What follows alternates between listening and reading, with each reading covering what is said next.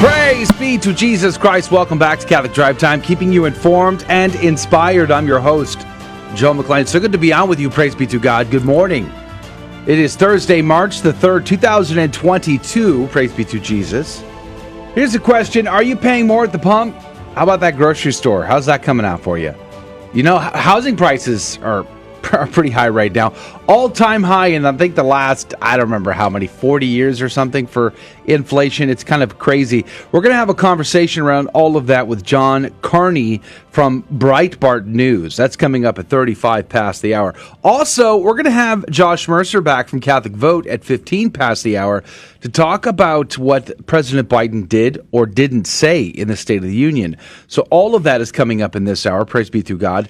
Also, in this hour, we're going to probably cover some of the latest news coming out of the Russia Ukraine story, of course. One million refugees have fled the Ukraine, according to the UN, in the last seven days. Uh, no Ukrainian armed forces remain in the southern city of Kherson, apparently, according to the mayor.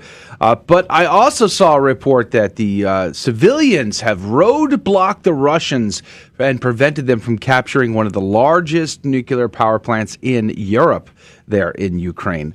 Uh, the Russian convoy seems to be stalled. Uh, that's good news, I suppose. Ukraine Catholic bishops have asked the Pope to consecrate Russia to the Immaculate Heart of Mary. All those and more probably are going to be coming your way. The breaking news and stories coming from his truly Rudy Carlos. Good morning to you, Rudy. His truly. Yes. You're welcome. Congratulations. Thank you, Thank you very much, Joe. Good morning Good to you. How you doing? I'm great. How are you doing? Praise be to God. I'm great. In spite of three dollars and thirty cents a gallon, it's the great state of Texas. Well, you know, you can't win them all. I was reflecting on that you can't win yesterday. that one. I was thinking, you know, nowhere's perfect. No, where's for We are we are but sojourners here, Joe. You wanted some good news about cars? Uh, we were scared a little bit yesterday that the winner of the Mercedes car was at the bottom of the Atlantic Ocean. I read that story and I thought, oh no, I hope Clarissa's car is not in there. Yes, the ship sank. Four thousand cars went with it to the bottom. We'd, we'd have to ask her if she liked coral reefs because that would be her car. the coral reef package. Well, the good news is, uh, praise be to God, we found out from the dealer that in fact her car wasn't on that ship. It Praise God. It's now on a different ship. Let's pray it makes safe passage across the Atlantic. From Germany. Well, and speaking of sinking things, Adrian Fonseca's here on the ones and twos. Good morning to you, Adrian. Good morning. Howdy, howdy. Praise be to God. It's good to be here. Is it? It is going to be here. In spite of it God. all? In spite of it all. Had a good Ash Wednesday. Had a uh, very penitential day of uh, little food. So Very little food. Very I was food. so exhausted yesterday. It was Same. rough. Yeah, praise be to God. surprisingly tired today. I was so tired yesterday. I went to bed at like 9:30, which is pretty early for me. And Look at I was like, I woke up and I was like, why am I still so tired? I don't understand. But Yeah. there you go, folks. Well, you're here now. it's praise be because I God. gave up coffee for Lent. That's what it was. It's, it's I can That- feel your pain. That must have been what it was. I, I- gave up coffee for Lent. I'm with you, and brother. I'm just, you know, I'm suffering. I Why know- did I- why did you wash off the ashes? Oh, you kept them on. Aha. You're, you're not planning. I just to have long hair. You're not going to shower till till Easter. Is that also what you're giving You up for? can't. I Don't it my my then. plan was to make everyone else suffer by having to smell me. so I am uh, giving up showering for the Is entire that what it season. was? Is that what it is? Hey, also, I want to thank Joshua Knoll, our CDT friend and insider, who's praying, fasting, and doing penance today for our 2022 Lenten campaign of prayer, fasting, and penance for ardent sinners like blasphemers and heretics, uh, those souls that we tend to forget to pray and fast for. We're also praying, of course, for uh, peace in the world. And Josh Knoll is taken today. So, Josh, thank you for that. Now, it is possible if someone still wants to join us and uh, is looking for an open date, you could take tomorrow. I've taken that date, but uh, I'm going to, you know, do it pretty much all the whole time. So you could take tomorrow if you want. And if you do want to do that, go to our website, grnonline.com forward slash CDT. Scroll down and click the link that says CDT Lenten 2022 campaign, and it will take you to all the information you need to know. And then just send me an email about tomorrow, Friday, and I'll get you on the calendar. Praise be to God. So, at any rate, we're going to have a great show. As I said, uh, John Carney from Breitbart News is going to be talking about the economy coming up at 35 past, and Joshua Mercer from Catholic Vote at 15 past will cover the State of the Union address. Uh, I don't know if you saw there was a EWTN reporter confronted President Biden over his support for abortion yesterday. Very interesting exchange. Oh, is that an EWTN reporter? Yes, it was. Interesting. Yeah. that makes. I was thinking, what reporter would have asked that question? An EWTN reporter. I want to know who this person is. well, well, maybe we'll cover some of that at 50 Yeah. past. Let's jump in. Let's pray. We got a lot to cover today. We're going to be praying for the conversion of sinners, grave heretics, and blasphemers, and peace in the world by praying the Golden Arrow Prayer. Please join me in the name of the Father, the Son, and the Holy Ghost. Amen. May the most holy, most sacred, most adorable, most incomprehensible, and unutterable name of God be always praised, blessed, loved, adored, and glorified in heaven, on earth, and under the earth, by all the creatures of God, and by the sacred heart of our Lord and Savior Jesus Christ, in the most holy sacrament of the altar. Amen. In the name of the Father, Son, and the Holy Ghost. And now your breaking news with Rudy Carlos. Good morning. Thanks for tuning into Catholic Drive Time. Today is Wednesday, March 3rd, and these are your headlines. Reuters reports Russia says 498 of its soldiers killed and 1,597 wounded in Ukraine. It was the first time that Moscow had put a figure on its casualties. The ministry also said that more than 2,870 Ukrainian soldiers and nationalists have been killed and about 300 uh, 3,700 wounded, according to Interfax. The numbers could not be independently verified, and there was no immediate comment from Ukraine.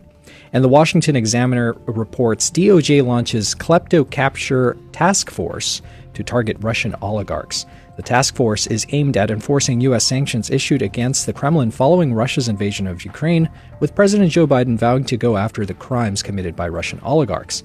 The Justice Department will also use all of its authorities to seize the assets of individuals and entities who violate these sanctions. Attorney General uh, Merrick Garland said on Wednesday, We will leave no stone unturned in our efforts to investigate, arrest, and prosecute those whose criminal acts enable the Russian government to continue this unjust war. And the AP reports Democrats see no reason to wait on Supreme Court vote. The Supreme Court nominee Ketanji Brown Jackson began courting senators on Capitol Hill on Wednesday, making her case for confirmation in private meetings. Jackson's hearings will begin March 21st, just three weeks after President Joe Biden nominated her to replace retiring Justice Stephen Breyer. Uh, while a few GOP senators are expected to vote for Jackson, several have questioned whether she is too liberal. Despite that, they are not spending much political energy to oppose her so far. And the Blaze reports reporter confronts Biden for supporting ab- abortion despite Christian faith. But you're Catholic, he says. The confrontation happened on Ash Wednesday, the first day of the Lenten season. Biden appeared to have participated in Ash Wednesday liturgy because he had ashes on his forehead. The reporter asked Biden, Last night you continued to support Roe v. Wade. As a Catholic, why do you support abortion? As a Catholic defying church uh, teachings, to which Biden answered, I tell you what, I don't want to get into a debate with you on theology, but you know, well, anyway, I'm not going to make I'm not going to make a judgment for other people. And uh, so much for our Catholic president, huh? Those were your headline news this morning. God love you. The saint of the day, I'm going to be completely honest with you, is a Lithuanian saint, and I have no idea how to say Lithuanian names. Just a heads up. Saint Kunigunda was one of the one of 11 children. She was seventh generation descendant of Charlemagne, which is pretty cool. I like to think I am too, but I'm not. She married King Henry in 999, and it is said that she had a long wanted to be a nun, and that her marriage to King Henry II was in fact a spiritual one, also called a white marriage. That is, they married for companionship alone, and by mutual agreement did not consummate their relationship. During their marriage, her husband, King Henry II, then only Duke of Bavaria, was crowned King of Germany, Rex Romanorum. And the, co- the couple was crowned on the 9th of July 1002 in Mainz, in present day Germany. Later, her husband was also crowned as King of Italy. Kunigunda re- traveled with her husband to Rome for his coronation as Holy Roman Emperor, as was tradition for the King of Germany, and was crowned as Holy Roman Empress with him on the 14th of February 1014 at St. Peter's Basilica in Rome, receiving together with Henry the imperial crown from the hands of Pope Benedict VIII. During her reign, she suffered from a grave illness and made a vow that if she were to regain her health, she would found a Benedictine monastery at Kassel. Upon her recovery, she kept her oath and started work on the building. However, however, Henry died in 1024 before it was finished. Upon his death, Kunigunda was obliged to assume the office of regnant of the empire. This she did with her brother and later handed over the imperial insignia when Conrad II was elected to succeed her late husband on the 8th of September 1024. As a widow, Kunigunda was left comparatively poor owing to the enormous wealth given away by her and Henry in charitable works. In 1025, exactly one year after the death of her husband, she retired to Kaufungen Abbey in Hesse, Germany, where she entered the monastery of a Benedictine nuns, where she had founded there. At the dedication of the monastery, she offered a relic of the true cross, removed her regalia, and donned the habit of the nun. There she remained at the monastery, performing charitable works, caring for the sick, and devoting her time to prayer. She died on the 3rd of March 1040 at Kaufungen, when she, she was buried at Bamberg Cathedral beside her husband. Saint Kudagunda, pray for us. Nailed it. Praise be to God in all things. The gospel today comes to us from Luke chapter 9, verses 22 through 25. Jesus said to his disciples, the Son of Man must suffer greatly and be rejected by the elders, the chief priests, the scribes, and be killed, and on the third day be raised. Then he said to all, If anyone wishes to come after me, he must deny himself, take up his cross daily, and follow me. For whoever wishes to save his life will lose it, but whoever, lo- whoever loses his life for my sake will save it. What profit is there for one to gain the whole world, yet lose or forfeit himself? The Gospel of the Lord. Praise to you, Lord Jesus Christ. St. Basil said, Now a desire of suffering death for Christ and a mortification of one's members which are upon the earth and a manful resolution to undergo any danger for Christ, and an indifference towards this present life, this is to take up one's cross. Hence it is added, and let him take up his cross daily. We must be detached. Yesterday, in our preparation for consecration to the Immaculate Heart of Mary, our family talked about this. In fact, we read from the Imitation of Christ, and uh, we meditated upon the need to give up, to let go, to be resolved to the holy will of God in all things and not hold off fast and white knuckle this world. To be a Christian is hard. It is not easy, it is hard, and it is the task we're all called to. As St. Cyril of Alexandria would say, great and noble leaders provoke the mighty in arms to deeds of valor, not only by promising them the honors of victory, but by declaring that suffering is in itself glorious such we see is the teaching of the Lord Jesus Christ.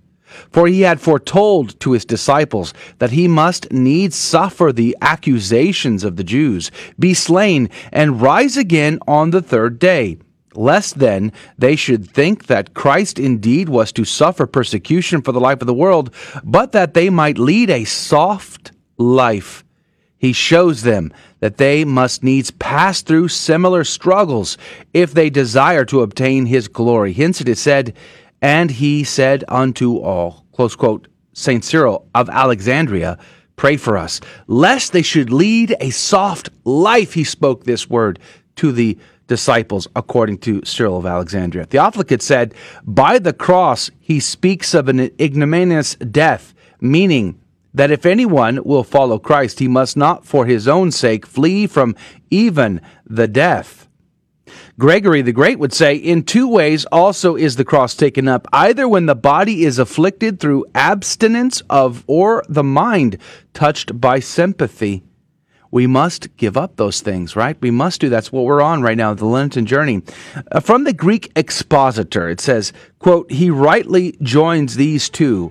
Let him deny himself and let him take up his cross. For as he who is prepared to ascend the cross convinces in his mind the intention of death, and so goes on thinking to have no more part in this life, so he who is willing to follow our Lord ought first to deny himself and so take up his cross, that his will may be ready to endure every calamity. Are you ready? Am I? Let's meditate on that. We'll be right back. Don't go anywhere. It's common for atheists to object to belief in God because it can't be proven false by empirical observation. But this objection fails because the principle it assumes, called the verification principle, is self refuting. It states a belief is true or false if and only if it can be verified or falsified by sense experience. Like the statement it's snowing outside, which can prove true or false by looking out the window. But this principle is problematic because the principle itself can't be proven true or false by sense experience. Where in the universe is the truth value of this belief to be found? Can we see it under a microscope? The absurdity of these questions reveal that the principle itself cannot be proven true or false by sense experience, and thus is self refuting. For this reason, the objection fails. I'm Karlo Broussard with the ready reason for Catholic Answers, Catholic.com. There will come a day when each of us will be asked to review the movie of our life and give an account to God we will sorrowfully relive the bad times and joyfully revisit the good. Thankfully, no matter what you've done, there is hope. Since Jesus came not to condemn the world, but to save it. So if you've been away from church for a while, we invite you to come home and find the peace that only comes from God. Visit CatholicsComeHome.org.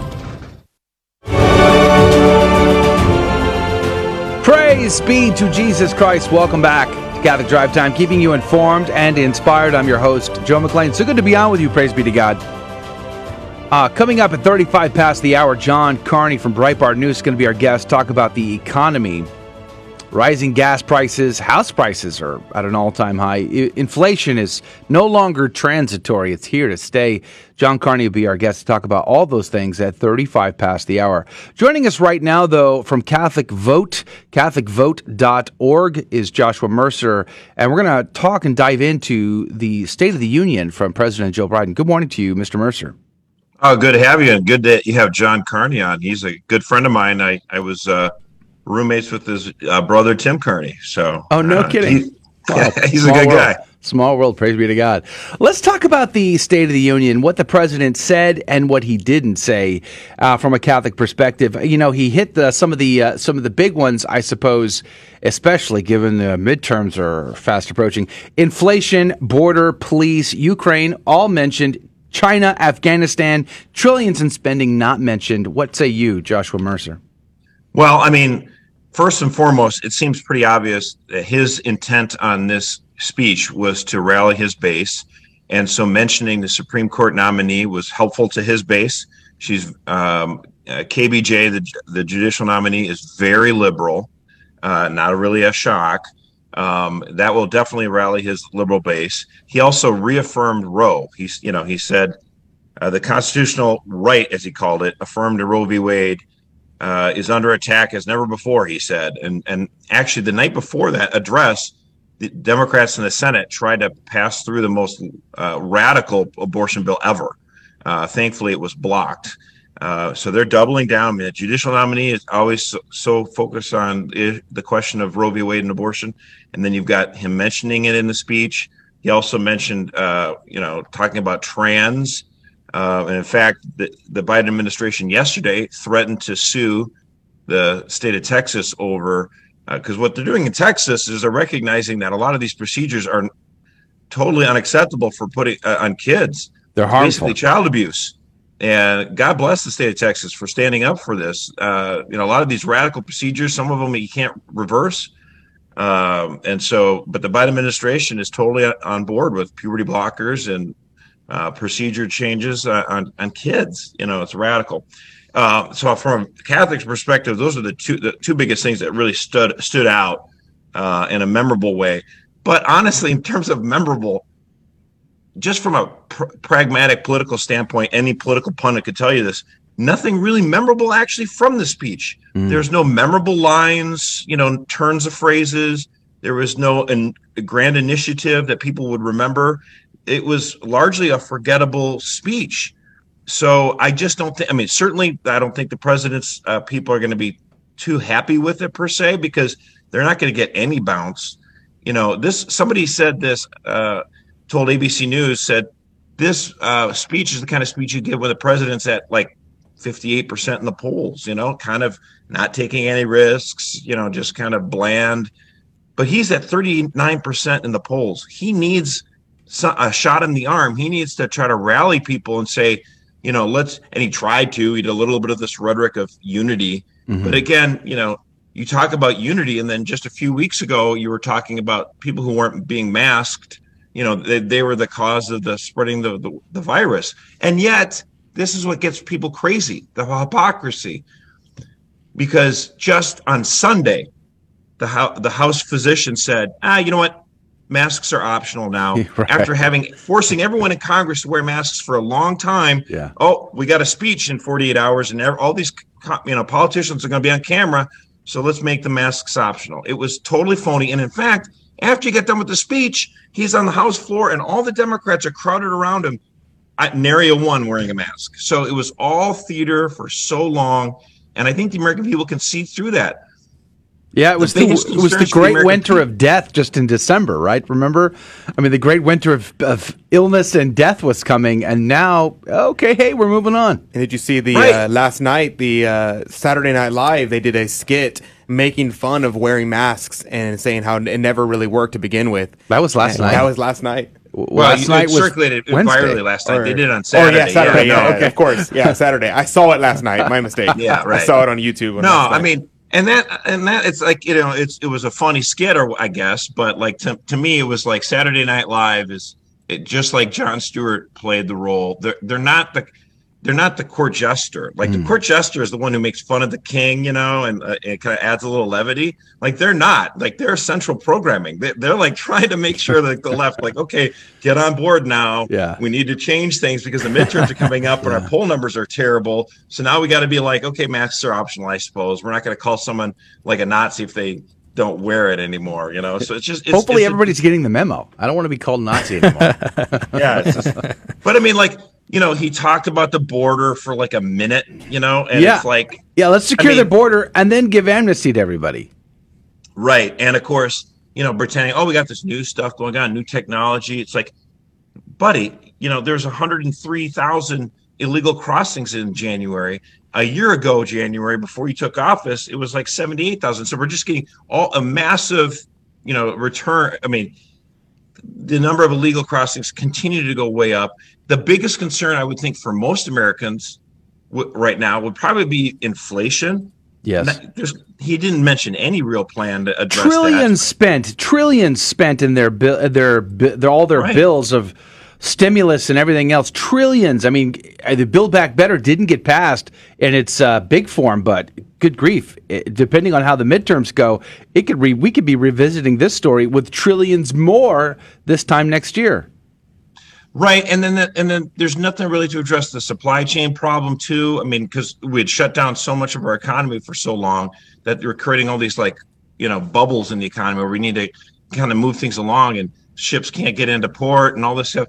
None of that really addressed. So we're going to continue to see a lot of prices go up. How about prices at the pump? A lot of people have been uh, seeing that. They're noticing not only the groceries, but when they try to fill up for gas. And, and he talked about buying American, right? But obviously that didn't mean buy American oil. So he didn't. he didn't out. I mean, he's been. We bought Iranian oil. In office was to cut off domestic oil production. You know, not allow leasing on federal lands, cutting the Keystone XL pipeline you know, and then now, what does that mean? We're buying 500,000 barrels a day or whatever from Russia. It's like, you know, and then what are they using that money for? To invade another country? It's like, why don't we stop buying Russian oil and start producing more oil domestically? I mean, that would have been a home run, but he can't do it. He won't offend his base because the base, they think the number one issue is climate change. Mm-hmm. And it's like, you ask, you ask independents, they say, well, inflation, crime, those are the issues.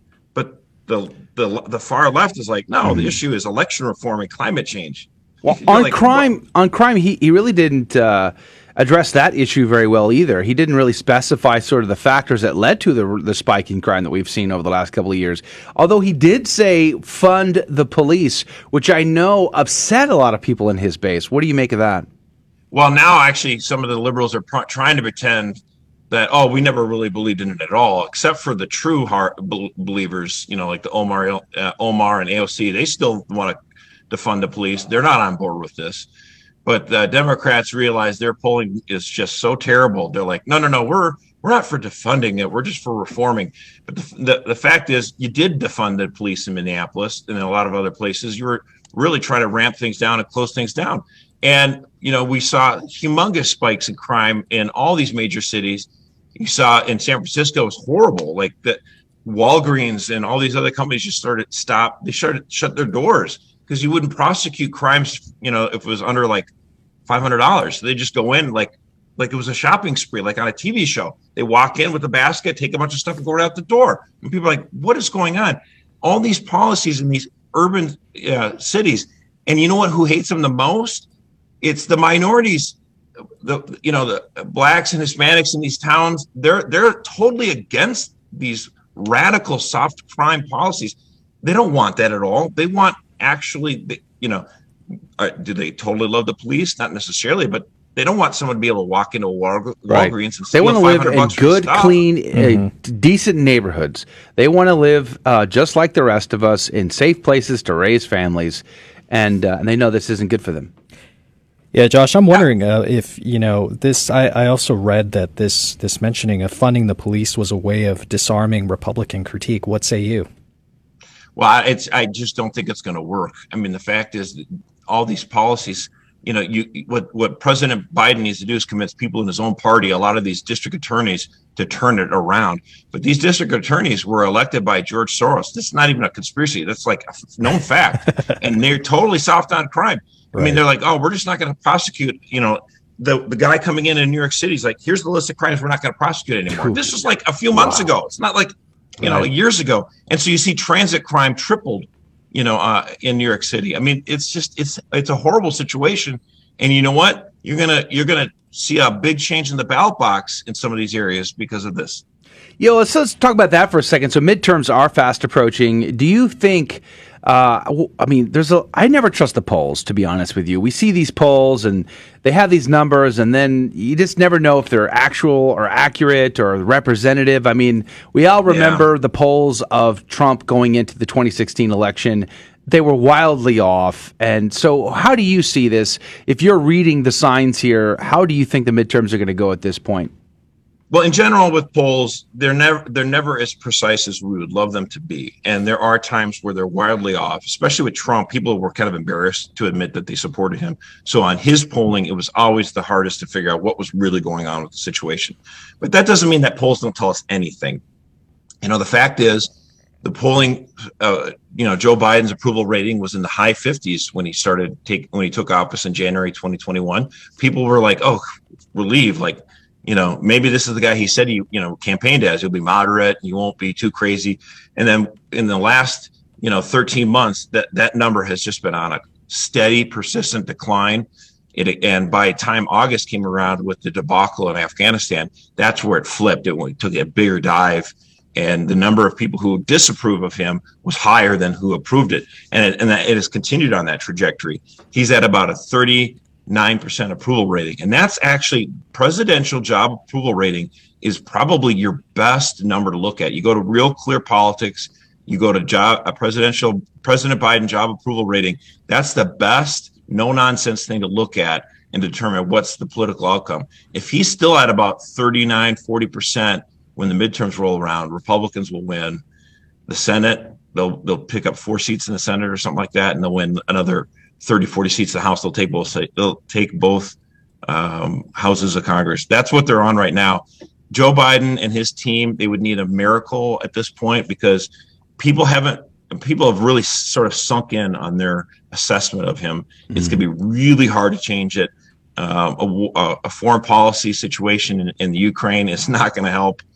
Um, well, we have about uh, just seconds left. Uh, real quick, the 13 uh, Catholics in the in the Congress who voted to try to pass that drastically abortion bill. You got seconds here. What do you think about that? It was deeply frustrating, and especially from a pro-life activist who's been there a long time, Casey from Pennsylvania. His dad was a pro-life hero, and he totally betrayed his dad's legacy. It's crushing. Yeah. You can find out about this and a lot of information at CatholicVote.org. CatholicVote.org. Thank you, Joshua Mercer, for your time today. God bless you. God love you. We're going to go to a break. We're going to come back. More breaking news and stories. And John Carney from Breitbart News is all coming up next. We're talking about the economy and how it impacts you. Looking for a Catholic university where the greatest works of Western and Catholic tradition are the foundation for learning, all in an environment that is faithful to the magisterium? Recommended by the Cardinal Newman Society, the University of Dallas offers an exceptional liberal arts education, preserving the wisdom of the past while preparing students for the world changing futures. Academically excellent, always faithful. Apply today at udallas.edu. This is Dale Ahlquist with a Chesterton Minute. Have you ever heard someone say, Why do Christians talk so much about God and so little about humanity? G.K. Chesterton says that the people who insist that we forget divine things and think of human things end up talking about how helpless human beings are because of their faulty environment or their fatal heredity or their uncontrollable animal instincts. And it all ends with the old fatalist cry that we must forgive everything because there's nothing to forgive. But these things are not the human things. These are the subhuman things, the, the things we share with animals. The human things are exactly what they dismiss as merely divine. The human things are free will, responsibility, authority, and self denial. The things that are really human are also divine. Want more than a minute? Chesterton.org. Welcome back to Catholic Drive Time, keeping you informed and inspired. And now, more headlines. Breitbart reports Texas Governor Greg Abbott wins Republican primary in landslide victory. Texas Republican Governor Greg Abbott, who was endorsed by former President Donald Trump, won the Lone Star State's Republican primary. Abbott, who was running for his third term as governor, most, mostly focused on his ire on Democrat challenger and failed presidential and U.S. Senate nominee Beto O'Rourke. O'Rourke won his Democrat primary, securing roughly 93% of the votes. The two will now face off in the November general election. One American News reports China asked Russia to delay Ukraine invasion until after Olympics. An intelligence report indicated senior Chinese officials had some level of knowledge about Russia's plans to invade Ukraine before Russian President Vladimir Putin launched the operation last week. A, f- a source familiar with the matter confirmed to Reuters that China had made the request but declined to pro- provide details. The source declined to be identified due, the, to, due to the sensitivity of the matter. Excuse me. However, a spokesperson for the Chinese embassy in Washington said the claims mentioned in the relevant reports are speculations without any basis and are intended to blame shift and smear China. And Breitbart reports collective U.S. states investigate TikTok's impact on children. A consortium of eight states will look into the harms TikTok can cause to its young users and what the company knew about possible harms, a statement from California's uh, Attorney General Rob Bonta said.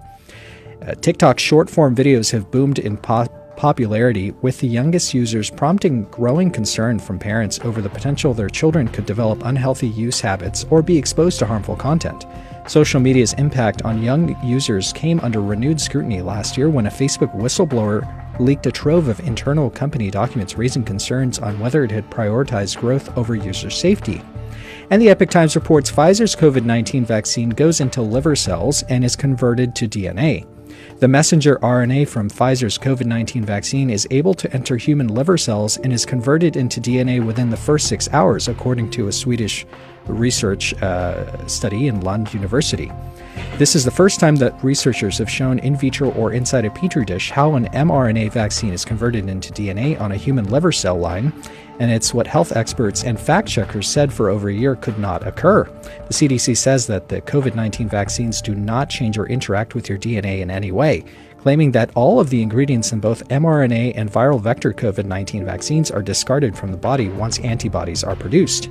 And those are your headline news this morning. God. Praise be to God in all things. Thank you, Rudy, for keeping us up to date. We're very grateful to you, even if the news is uh, difficult sometimes to deal with. But joining us right now uh, by phone is John Carney with Breitbart.com. He covers Wall Street and finance. He's been on CNBC as the founder of NetNet. I mean, uh, we're very grateful for your time today, John Carney. Thank you for being on. Thanks for having me. Praise be to God. Let's talk about the economy and inflation. Uh, we were just discussing with Josh Mercer uh, from CatholicVote.org about the President's State of the Union. In his State of the Union, I think we should start there. He talked about inflation quite a bit, knowing that it impacts Americans, especially middle class and lower class Americans, dealing with uh, the gas prices, grocery prices, housing is up. I mean, inflation is no longer transitory, it's here to stay. Uh, he didn't mention trillions of dollars spent. What say you, John Carney? Yeah, I thought that the president is in a uh, tough place because, frankly, one of the major drivers of inflation was the decision to spend so much money last year as it was clear that we were already coming out of the economic slump caused by the pandemic. So the employment was already returning faster than expected. We had vaccines. We had uh, people were getting back towards a beginning of a semblance of normal life. What we didn't need to do then is spend, you know, nearly two trillion dollar extra dollars in order to juice the economy. They decided to do that, and they actually had a lot more plans to spend even more. And I think the combination of the actual spending we got and the announcement that we were going to have giant deficits for at least the next five years was what really sort of set inflation rolling at this much faster than expected pace. It boggles my mind a little bit. I'm not. I'm not. I'm not a smart man, as uh, one prophet used to say, Forrest Gump. uh, I'm not a smart man, but it just seems to me like why would why would anybody in America, no matter their political bent, their agenda, or whatever, why would they want inflation? Why would they be happy with it? Why would they accept it as normal? Why, why wouldn't it bother people on the left and the right? It seems to impact us differently based on how we vote. Uh, do you see it that way, John Carney? I think what happened was that um, the they were in denial at first. When when I first started writing about inflation, and I specifically started calling it Bidenflation because I thought that a huge part of the genesis of this price surge was on Biden. When I first started writing about this, I was told, no, no, there's no real inflation happening. And I could point to numbers and people would say, no, that's just like used cars. Don't worry about it. As I tried to explain at Breitbart.com, and our, we, we put out a nightly newsletter. It's free. Everybody can subscribe. Uh, and I do a lot of analysis over the past year of this inflationary surge. And one of the things I try to explain is very often inflation starts concentrated. You know, so you'll get the the money moves into the place where prices can move quickly, very you know before everything else. A lot of things don't reprice quickly. A can of soup on the grocery store isn't going to get repriced every day. It'll get repriced when the new stock comes in. Other things can reprice pretty quickly. They have very liquid prices, as the economists say. And used cars is one of those things because used car dealers are always trying to sell it, sell it to somebody for the most they can. So they're basically repriced in real time. So what we saw is it started in areas where you could move prices very rapidly and it spread to everything else. But everybody from the Federal Reserve to the Biden administration actually read it the other way. They said, oh, it's just a few areas. It's not going to spread to the rest of the economy. And that turned out to be dead wrong. Yeah, I mean, let's talk about gas prices here. Uh, three dollars and thirty cents a gallon. And yes, I am holding a grudge. I mean, this is in the state of Texas. I just paid that in Houston, Texas, where the, one of the largest refinery systems exists in our country, and three dollars and thirty cents a gallon. Over five dollars a gallon in the state of California. It's utterly mind blowing to me. While we're not shutting off Russian uh, uh, oil that we purchase, we bought Iranian oil, uh, but we are denying drilling. Why would we do this when it's a $107 a barrel? Yeah, it, it, it's foolish. The it's actually higher than that. Uh, as of this morning, the international standard is at about $115 a barrel. wow, and it is go and it is going higher. Um, I I don't see anything to put the brakes on this the Biden administration has been very clear that they want to move the entire country off of fossil fuels. Well, you know what? In, we we can turn on some pre-existing rigs, but to really ramp up production to anything like we saw just a few years ago, you would need to have people be willing to invest more in expanding production. Well, when you have half you know, the the political, the you know, one of the major political parties in the country declaring that it wants to end the use of fossil fuels. Who wants to invest in a 10, 20 year investment in an oil field when they're telling you basically they're going to shut you down? So I don't think we're going to see a ramp up in production. Normally at this price level, we would see people pouring money into oil. People aren't going to do that because they're afraid of what's going to happen down the road. Uh, John, there's a, there was a report that uh, several countries were going to release uh, oil from their strategic reserves. Do you see that as being a, a way to reduce the, the prices of, of gasoline in the short term? no, it's like standing uh, under a waterfall with a Dixie cup. Not, the, the amount that they're that they are reduced or taking out of the strategic reserves is so is about three days of the U.S. alone's total use of oil. Huh. So it is a you know uh, drop in the bucket. Wow. Uh, it will not make a big difference. If uh, if this was just a temporary problem, then you, then yes, you could you know you can symbolically make a difference by releasing some oil and say we're going to try to hold the prices down. But it doesn't make a difference when first of all even without Ukraine, there were fundamental forces, you know, low U.S. supply, rising global demand that were going to push up the price of oil. Ukraine has added another element to that because people are worried that we're going to lose the Russia supply. Well, let's talk about long term impact here. I mean, again, I, am not an economist. I don't uh, reading the uh, the science here and trying to predict what's coming. But I have a family to t- take care of, and three dollars and thirty cents a gallon is pretty significant. Let alone the impact of the grocery store. Uh, what are we looking at here? Is it possible to reverse this trend? Is it possible to bring us back to something more normal, or is or is this here to stay and it's only getting worse?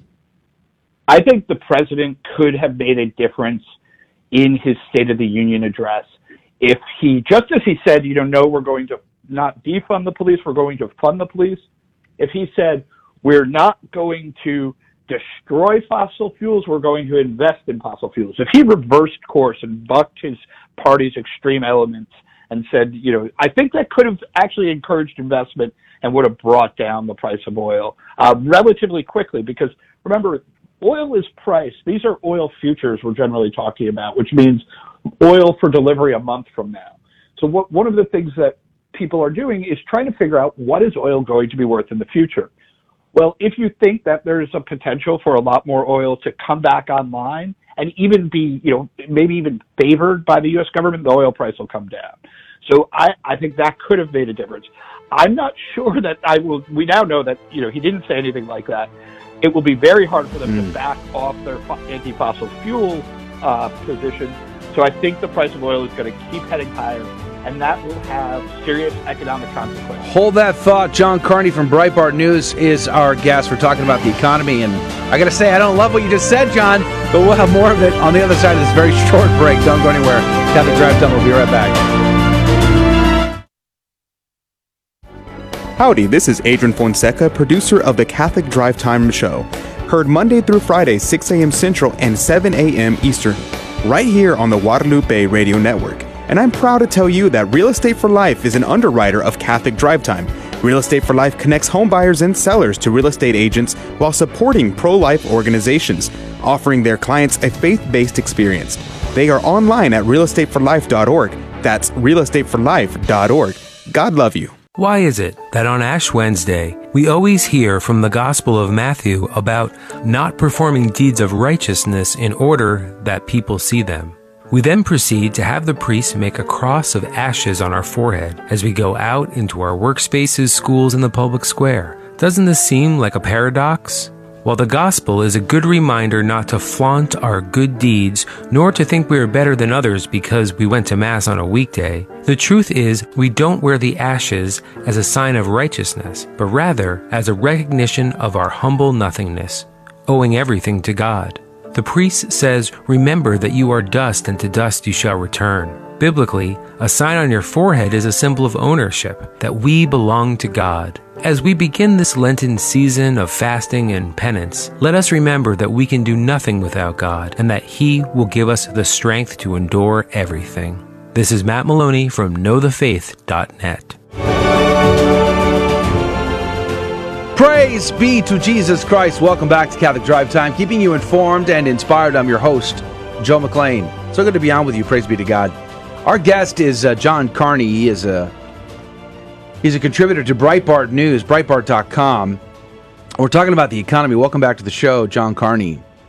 Uh, Thanks for having me, guys. Right before we went to break, you just were laying the hammer on us here. You're saying you don't see it's getting better anytime soon. You really think it's going to get worse. How can you describe what that looks like in the next uh, 12 months, let's say, six months, 12 months? What does worse look like?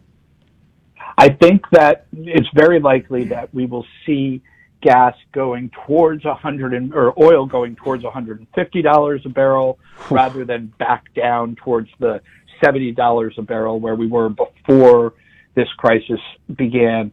It's hard to predict exactly where it goes, but this has enormous economic effects. For one thing, psychologically, gas prices are some of the most obvious prices in the world because one, you have to fill up your car, so you're paying those prices. Number two, just driving down the road, you see that, you know, it's, there's very, very few prices actually posted changing daily in front of our eyes but we can see that, and that has a psychological effect. And then just very almost as a matter of physics, the more money you have to spend at the gas station, the less you can spend at the bookstore, at the grocery store, at the clothing store, for your kids' shoes. So it actually cuts down on other spending because so much of it is going mm. into fuel your car, uh, hopefully, we're getting through winter, so less will be going through, you know, into heating houses. But this, you know, having a, I would say one estimate I've read is that every uh, tw- every twenty dollars of uh, oil price actually shaves uh, a few percentage, not a few percentage points, but a few tenths of a percentage point off of economic growth. So that's what we're going to see more money going into oil, less money going into the rest of the economy. Well, let's talk about the jobs. Uh, that's something President Biden mentioned in the State of the Union. He touted his economic recovery. He said he created a, a ton of jobs. There was some like 800,000 job swing. I saw this in one of your articles over at Breitbart. Uh, 800,000 job swing in, in like a week or something like that. Like, what accounts for this? Yeah, so one of the things is it's become very hard to track many parts of the economy, including some of the most basic, mm. like how many jobs were created. So ADP, which is a payroll processing company, probably a lot of people listening right now actually have their payrolls processed by ADP. They try to estimate how many jobs are created every month. They, their original estimate was that we lost 300,000 jobs in January. When they revisited it this month, to recalculate it, they said, no, we gained 500,000. So that's a delta of 800,000, which is, uh, you know, incredible revision, right? Um, it's a complete reversal. Is it trustworthy? I think right now that a lot of economic data is possibly suspect mm. because because we've never had a situation where you know where we shut down huge parts of the economy reopen them. And then other parts of the economy are literally subject to, you know, a CDC mandate that changes month by month. So, you know, can you go to the movies with a mask? Well, who wants to go to the movies, you know, sit for three hours and watch one of these movies with a mask on? So then people don't go to, don't go to a movie. Oh, wait, well, you can go with that mask, but, you know, you've been out of the habit of going. So we've never had this kind of on off you know light switch economy is the way I think about it. Where you, and and that's different all over the country too. You know, in some places you're much better off. Uh, up where I was until very recently in New York, it felt like you know you, you weren't allowed to stand outside, you know, in an open field without a mask on. Mm. Uh, so yeah, you know, down in Florida and Texas, uh, there was a lot more freedom to you know mingle with other people. Amen. So I think this actually has made it really hard to read the economy you know, Mr. Carney, I just you talking about that reminded me of the fact that leading up to the election of Joe Biden and then soon afterwards, uh, many people were talking about predicting, oh, you know, we had an artificial suppression of the economy, an artificial suppression of jobs, and therefore once we start moving forward, everything's going to get lifted and the jobs are going to be soaring back and it's going to be, economy is going to get right back to normal. Yet we see the exact opposite happening. And you talked a little bit about uh, some of the uh, habits of consumers, but what do you think explains how this works or how this happened? I, so two things that happened. One, we did get part of that. We added back many jobs into the economy, in part because of that light switch effect I was talking about. There were a lot of people who, you know, if you worked in a restaurant, you might not have had any work at all, so you were counted as unemployed. Then the restaurant reopened, so you know they they were begging for you to take your job back. On the other hand, we have millions of people who have not re-entered the workforce, and there's probably a few reasons for this. One of them is that some people just decided to retire early. They were two or three years away from retirement, and they said, "You know what? I, I, I don't need to go back. I'm, I'm okay. I'm not going to go back. So that took some people out of the economy. We did pay a lot of people a lot of extra income through the enhanced unemployment. So some people probably still, even today, even though it's been months since we ended this, some people are probably saying, you know what, I'm okay right now. Uh, and then finally, I, I think other people are trying to decide what they're going to do. They may have moved, so they're no longer even near where they wanted to work. If they work, you know, we've seen a big shift out of center cities into suburbs and rural areas. And so some people may still be out of the workforce because they haven't figured out how they're going to work in the place they want to live now. Yes, I read a report uh, that there was a lot more uh, people saving money, and um, so you know they're able to to maybe just kind of coast along a little bit longer. But I'm wondering, you know, there was an escalating rhetoric on the part of uh, President Biden uh, during the State of the Union address in relation to the Russia and Ukraine conflict. And um, I'm wondering if you could speculate as to what we could expect from the economy if, God forbid, we become more involved in this war. So, if so, one estimate, not my own, is from analysts at Bank of America uh, who I think actually have done a pretty good job of reading uh, how the oil market is doing. They've said that if we lose all of the Russian, meaning so if the, if it escalates a lot, we probably lose all of the Russian oil from uh, the global oil market. If that happened, we would see uh, the price of oil go to two hundred dollars a barrel. Yikes. I don't think that would last for very long. I think in that case you would see OPEC in particular decide that they wanted to take some of that, you know, extra money and start, you know, increasing their own production. And so therefore that would bring down the price of oil. At some level, I think we would get some of the U.S. shale, uh, production ramped up because at $200 a barrel, almost anybody who has an oil rig can, you know, be very profitable. So you get that thing going. Uh, I don't know if we'd see that much extra investment because again, what people are really worried about is getting crushed long term, either by oversupply or by government fiat. So I don't think we'll see that much extra investment, but we'll definitely see existing rigs start to ramp up production. One of your your very latest article over at Breitbart says uh, Russia got canceled and China got the benefit. You, are saying that China stands to uh, make a a great payday here with the suppression of the economy in Russia with the sanctions. Uh, how does that work? Right. So if the rest of the world treats Russia like a pariah state uh, and won't buy its oil, won't sell Russia technology, well, there's a country that need that doesn't produce its own energy. That's China. That will happily buy Russian oil, mm. and that does produce a lot of technology, and would happily sell that to Russia.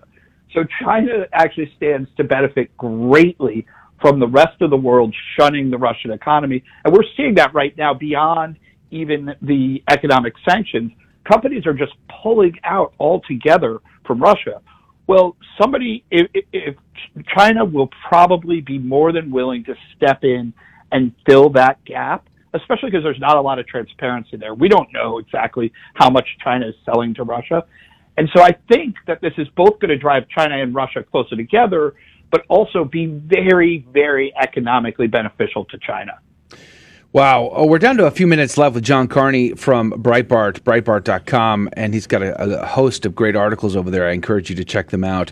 I want to just go back to our, the U.S. economy here, and we were talking about this offline here. You know, we're seeing a lot of very crazy things happen in the way we control business and economy in our country. Big boxes in 2020 took off. They big box stores made a killing. Amazon made a killing. The pharmaceutical companies made billions. Obviously, uh, the small business owner took a beating, and now we're seeing trends where they're starting to be able to control who gets to play and who doesn't get to play. ESG scores at banking institutions and and those kinds of things, picking the winners and losers. How do you see that moving forward? I think that's a problem that we actually really need our politicians to step up and confront. And as consumers, we need to confront this uh, idea that we are going, that companies like BlackRock, which, uh, which is the world's largest asset manager, have said that they are going to start pushing the ESG agenda on the companies that they invest in. I think that can be very bad. As you, I think just the sense that the government has as much control over the economy as it's shown it did during this whole pandemic episode. I think that also hurts investment. Frankly, if I were somebody wanting to start up a small business, I would be worried what happens when, without a vote, without any real public deliberation, the government can just declare entire parts of the economy closed for the foreseeable future. I think that's a lo- that's really troubling and is going to hold back investment particularly small businesses, have been less able to deal with this because they tend to have much tighter margins. And finally, inflation tends to help bigger businesses because they have more bargaining power with their suppliers, and so they, they can pay a little less for their items. Under and so yeah, they're going to raise their prices. That increases their margins.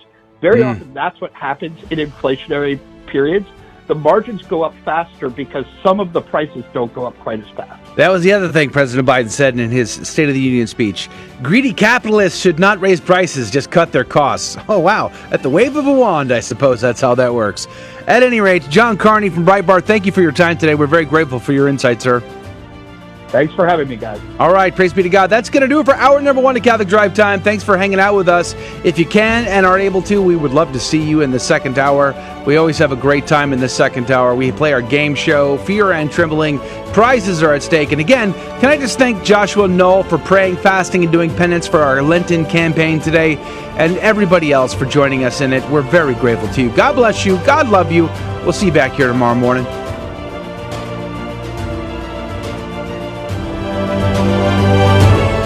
For joining us on your Catholic Drive Time, where it is our pleasure to keep you informed and inspired. Join us Monday through Friday at the same time, right here on your favorite Catholic radio station. Don't forget to connect with us. Just go to facebook.com forward slash Catholic Drive Time. Again, that's facebook.com forward slash Catholic Drive Time. Be sure to share more than just us today. Share Jesus with everyone you meet. Bye now, and God love you.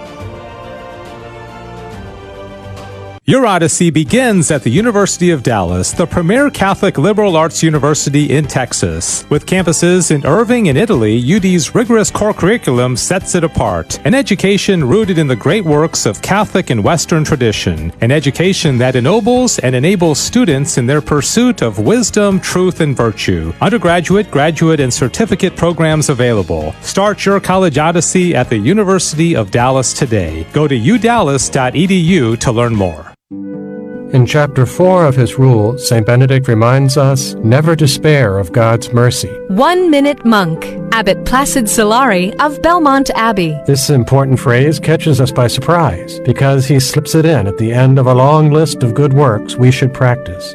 St. Benedict is reminding us that when we have done all we are supposed to, we must finally entrust everything to God's mercy. We believe that God is so merciful that he sent his Son to suffer and die in order to restore the beautiful creation we had disfigured by our sin. Only God's mercy can, in the end, repair all the evil and hurts that we inflict on one another. For your free copy of the Rule of St. Benedict, visit oneminutemonk.com. O N E minutemonk.com. If we can just remember God's mercy in times of trouble, we can bear these difficulties and look forward to that day when all will be healed. Hey Donnie, who were the first two people God created?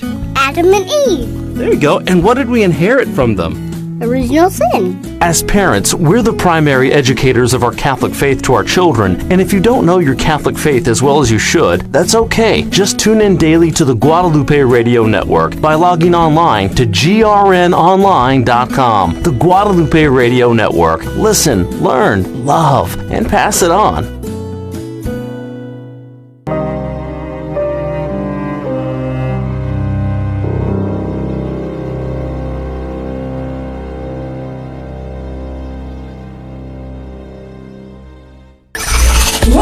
To your Catholic Drive Time, keeping you informed and inspired. We love God, we ought to be able to talk about Him. getting you started on your day. With the latest in breaking news and information From the Vatican to the White House and everything in between. It's serious, it's fun, it's your Catholic Drive Time. Now, here's your host, Joe McClain. Praise be to Jesus Christ. Welcome back to Catholic Drive Time, keeping you informed and inspired. I'm your host, Joe McClain. So good to be on with you. Praise be to God. Good morning. It is Thursday, March the 3rd, your second day of the holy season of Lent. Be honest, how's that Lenten penance plan going for you? Have you already fallen off the wagon? Why are you laughing, Rudy? Good morning to you, Rudy.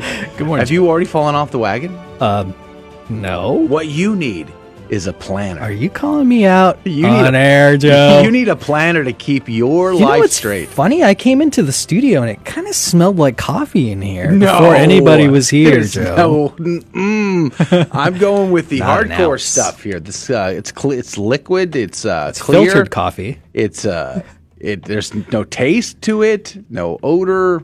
It's I don't know what they call Wow. this. Uh, Wa- water? water? Is that Latin? Water? or as they say in England, a bottle of water. I mean, uh, so I'm going hardcore these days for all of Lent. Praise be to God. We're going to go with the clear stuff. Speaking of which, Adrian Fonseca's here on the ones and twos. Good morning to you, Adrian. Howdy, howdy. Praise be to God. It's good to be here. Is it? And you know what? What? I I too gave up coffee just like everyone else here. Hey, John. And I John hanging has, out with it you. has not been an issue for me at all. It's not been an issue. It's been uh, really nice. I, I haven't felt any different. And uh, praise be to God. I, I'm enjoying my uh, my Lenten sacrifice of giving up coffee. John looks like he's doubting you. I know Who's John? exactly. What are you talking John about? Carney was hanging out next to Where? you on the I don't- I video what you're stream. talking about. I don't- he's what are you he's giving you the look. He's like, I He's don't like, believe it. I'm not buying it. mm. I'm not buying it. Well, at any rate, praise be to God. We are going to have a great show for you this hour. Uh, in spite of it all, we are going to have uh, the, the good news. We're going to have Saints of the Day, Gospel of the Day, plus we're going to play our game show Fear and Trembling. And yesterday, don't tell anybody, but I think the phone lines worked perfectly. So let's just Which Don't means it. today. Let's just pray. I was going to say cross your fingers, but that's like Protestant heresy from the Reformation. is I thought it was So. just superstition. Is it, Protestant? I'm pretty sure it's it's it's a it's a dig on making the sign of the cross. Oh, Pretty sure. Get, fact check me on that, Adrian. Hmm. Uh, let's do. Well, we should we should investigate the origins of all the sayings. I say uh, that's a great idea. That's idea. actually not a bad idea. we should have a segment on just investigating the origins of sayings. At any rate, we have a great show lined up. We did have a conversation with John Carney from Breitbart News, who had less than fun news to share about the economy. I mean, very uh, very Debbie Downer, I would say. Like two hundred dollars a barrel for for oil. Hey man, he's just he's just the messenger, you know. Don't shoot the messenger it's your answer.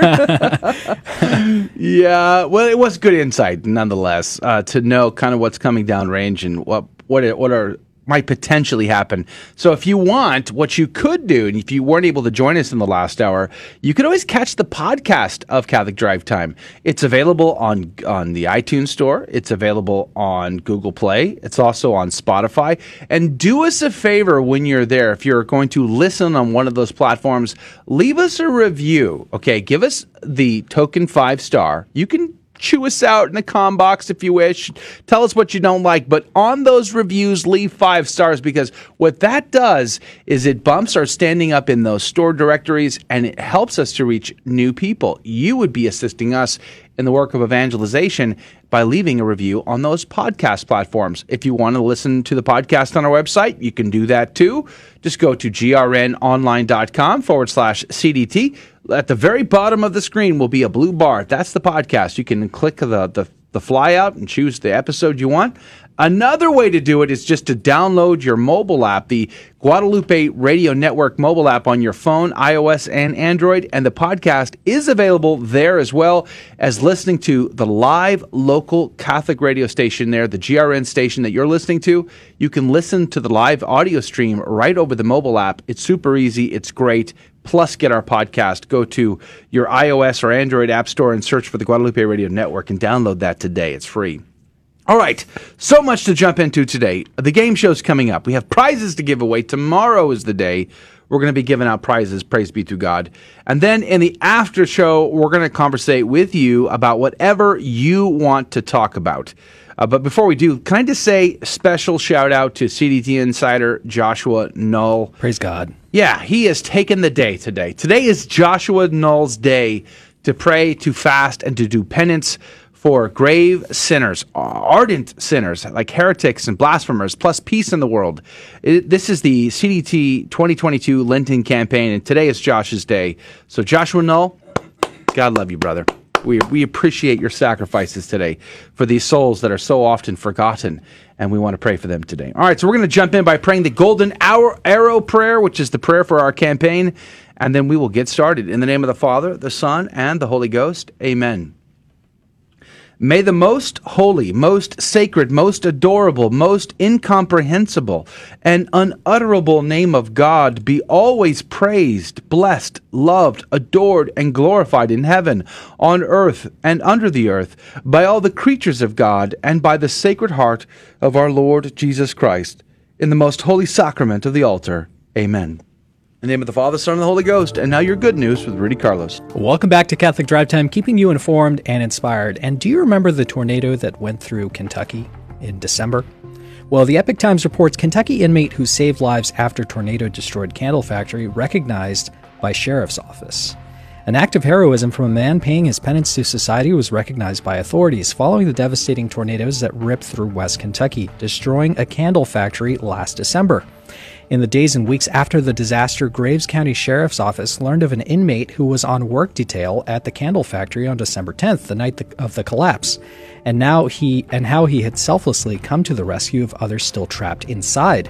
Mr. Marco Sanchez had been caught in the collapsed building, suffered a broken leg and cracked ribs, but managed to find a small void in the rubble and crawled out to safety despite his injuries. We learned that several people died in the rubble in very close proximity of where he had been trapped, they stated. Mr. Sanchez, after freeing himself with a broken leg and cracked ribs, selflessly went and found tools and other items and returned to the rubble to render aid to those injured, quite possibly saving their lives. Sanchez, along with several other injured people, hitched a ride with a volunteer firefighter to the ER, where his leg was put into a cast. Then, on release, he turned himself into a state uh, into a state trooper who told him that they weren't in a position to take him in at the time.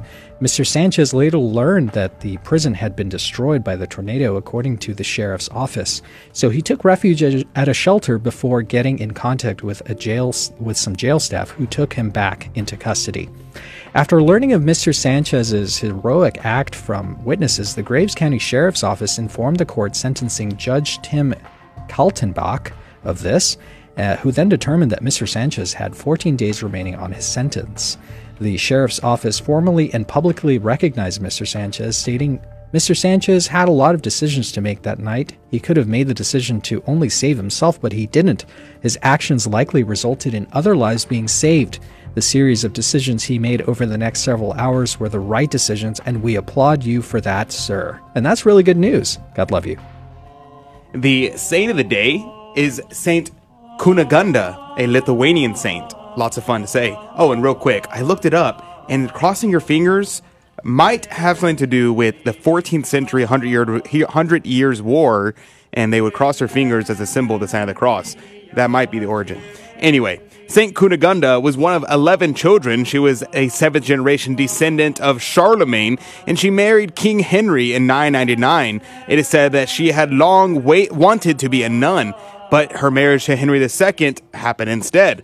but it was a spiritual one, also called a white marriage. That is, they married for companionship alone, and by mutual agreement, they did not consummate their relationship. During their marriage, her, her husband, Henry II, then only Duke of Bavaria, was crowned King of Germany. The couple was crowned on the 9th of July in 1002 in Mainz, which is present day Germany. Later, her husband was also crowned as King of Italy. Kunigunda traveled with her husband to Rome for his coronation as Holy Roman Emperor and was the tradition for the King of Germany at the time, and was crowned as Holy Roman Empress with him on the 14th of February 1014. They received together with Henry the imperial crown from the hands of Pope Benedict VIII. During her reign, she suffered from a grave illness, and she made a vow that if she were to regain her health, she would found a Benedictine monastery at Kassel. Upon her recovery, she kept her oath and work began on the building. However, however, Henry died in 1024 before it was finished, and upon his death, Kunigunda was obliged to assume the office of regnant of the empire. This she did with her brother and later handed over the imperial insignia when Conrad II was elected to succeed her late husband on the 8th of September 1024. As a widow, Kunigunda was left comparatively poor owing to the enormous wealth given away by her and Henry in charitable works. In 1025, exactly one year after the death of her husband, she retired to the abbey in Hesse. She became a Benedictine nun that she had founded there. And at the dedication of the monastery, she offered them a true cross relic. she removed her regalia and donned the habit of the nun. There, she remained at the monastery performing charitable works and caring for the sick and devoting her time to prayer. She died on the 3rd of March 1040 at Kaufungen, where she was buried at Bamberg Cathedral beside her husband. Saint Kunigunda, pray for us. Praise be to God in all things. The gospel today comes to us from Luke chapter 9, verses 22 through 25. Jesus said to his disciples, the Son of Man must suffer greatly and be rejected by the elders, the chief priests, and the scribes, and be killed, and on the third day be raised. Then he said to all, If anyone wishes to come after me, he must deny himself and take up his cross daily and follow me. For whoever wishes to save his life will lose it, but whoever loses his life for my sake will save it. What profit is there for one to gain the whole world, yet lose or forfeit himself? The Gospel of the Lord. Praise to you, Lord Jesus Christ. Notice he said, to all we must take up our cross. Saint Cyril of Alexandria said, quote, When a man, through his looking after the present delights, gains pleasure, and refuses indeed to suffer, but chooses to live splendidly in his riches, what advantage will he get then when he has lost his soul? For the fashion of this world passeth away, and pleasant things depart as a shadow. For the treasures of ungodliness, shall not profit, but righteousness snatches a man from death. Close quote. St. Cyril of Alexandria, pray for us. Adrian, what did you find? Yes, a number of things. Uh, again, Cornelius Lapide had a ton to say about this passage, so it's going to be impossible to cover it all. So I'm going to just focus on one thing. And by that one thing, I mean three things. So Cornelius Lapide said Christ gives three commands uh, in this passage. What does he say? He says, Let a man, one, deny himself, two, let him take up his cross and three, let him follow me. So those are the three commandments that our Lord gives in this situation here. But what is he saying here? He says, if any man will, Christ does not compel. That's why he says, if any man will. That means you have to will it. God's not going to force you. He says, he goes on to say, nor use violence, but invites the willing and kindly allures and draws them. For who would not long and burn to follow Christ, the Son of God. But as God bids all follow Christ, so likewise he bids them freely choose and embrace self denial. Again, Christ draws all men when he says, Come after me. He means, Ye will not be the first in the cross in death and martyrdom. I, your captain, will go before you. Wherefore, follow me, because I will precede you, not only by my example, but by my help. And I will make you certain of victory and the crown. And if only ye will follow me and earnestly cooperate with my grace, Thus, Cato, going before his soldiers through the sands of Libya, said, Have experience of your perils by mine. I will command nothing except what I do myself first think about this today and meditate upon this idea that our Lord is not asking us to do anything that He Himself did not do. I was talking yesterday about the picture of uh, of uh, Jim Caviezel and uh, Mel Gibson with the Passion of Christ, and there's this meme where the Jim Caviezel looks at our Lord and he's like me trying to explain to uh, God how my life is so difficult, and that that's so true. I'm thinking about the sacrifices that we make, the sacrifices that we give up for penance, and yes they are difficult. Yes, we have to endure. But you know, our God, our Lord, is not some God that's high and mighty in the sky that refuses to understand the way that we do things here on earth. No, our Lord became man and he sacrificed himself. He went through our tribulations. He knows our sufferings. He knows what it feels like to be wanting of something to give up things, and yet He is here for us today. So let us meditate upon this uh, during the season of Lent. All right, praise be to God. It is time to play our game show, Fear and Trembling. Catholic Trivia game show where you do not need to know the answers and could still win the game. All you do need to do is make a phone call. And if you've never played, well, let's do this. Let's do this. It's fun, it's easy, and you're going to have a good time. Call 877 757 9424. That phone number is 877 757 9424. Call now, be our first caller, and you get to be the contestant at 877 757 9424. We'll be right back. Are there any basic rules for doing apologetics? 1 Peter 3:15 says, "Always be prepared to make a defense." Always be prepared, scripture tells us. How can we always be prepared to make a defense of our faith? Rule number 1, pray. Pray to the Holy Spirit that He give you the courage to share your faith and the wisdom to choose your words carefully and profitably. Rule number two, you don't have to know everything right now. Learn a little bit more about your faith each and every day. Read scripture, read the catechism, listen to apologetics tapes, listen to Catholic radio. Learn a little bit at a time. Rule number three, Luke 5 verse 10. Do not be afraid, henceforth you will be catching men. Jesus said this to Peter, but he's also saying it to us. Will you make mistakes and get into tight spots when you start sharing your faith with others? Yes, of course you will. But Peter made mistakes and he got into tight spots. Yet Jesus told Peter not to be afraid. Why? Because if we are sincere in our desire to share the truth with others, to share Jesus Christ with others, then Jesus will find a way to make good come from even our mistakes. Rule number four always view a question about your faith or even an attack on your faith as an opportunity, an opportunity to share the truth. Rule number five don't get frustrated. Catholics often get frustrated by what I call the doctrinal dance. You get asked about purgatory, Mary, the Pope, the sacraments, all in rapid fire succession. Before you can answer one question, you're asked another, then another. Just keep bringing the discussion back to one topic until you've said all you want to say, then move on. Rule number six never be afraid to say, I don't know when asked a question about your faith. Don't try to wing it. However, always follow I don't know with, but I will find out and get back to you, and make sure you do. A beacon of truth in a troubled world. This is the Guadalupe Radio Network, radio for your soul.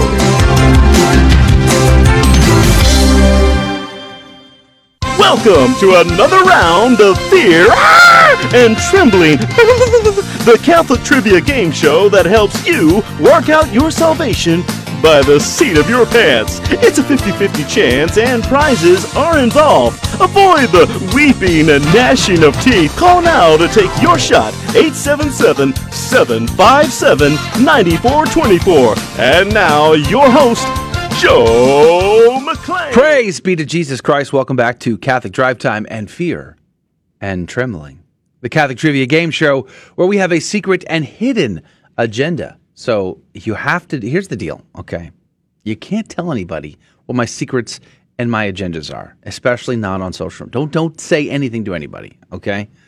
Do us a favor, keep this between us, and I will tell you what my secrets and my agendas are. Number one, we like to teach the faith.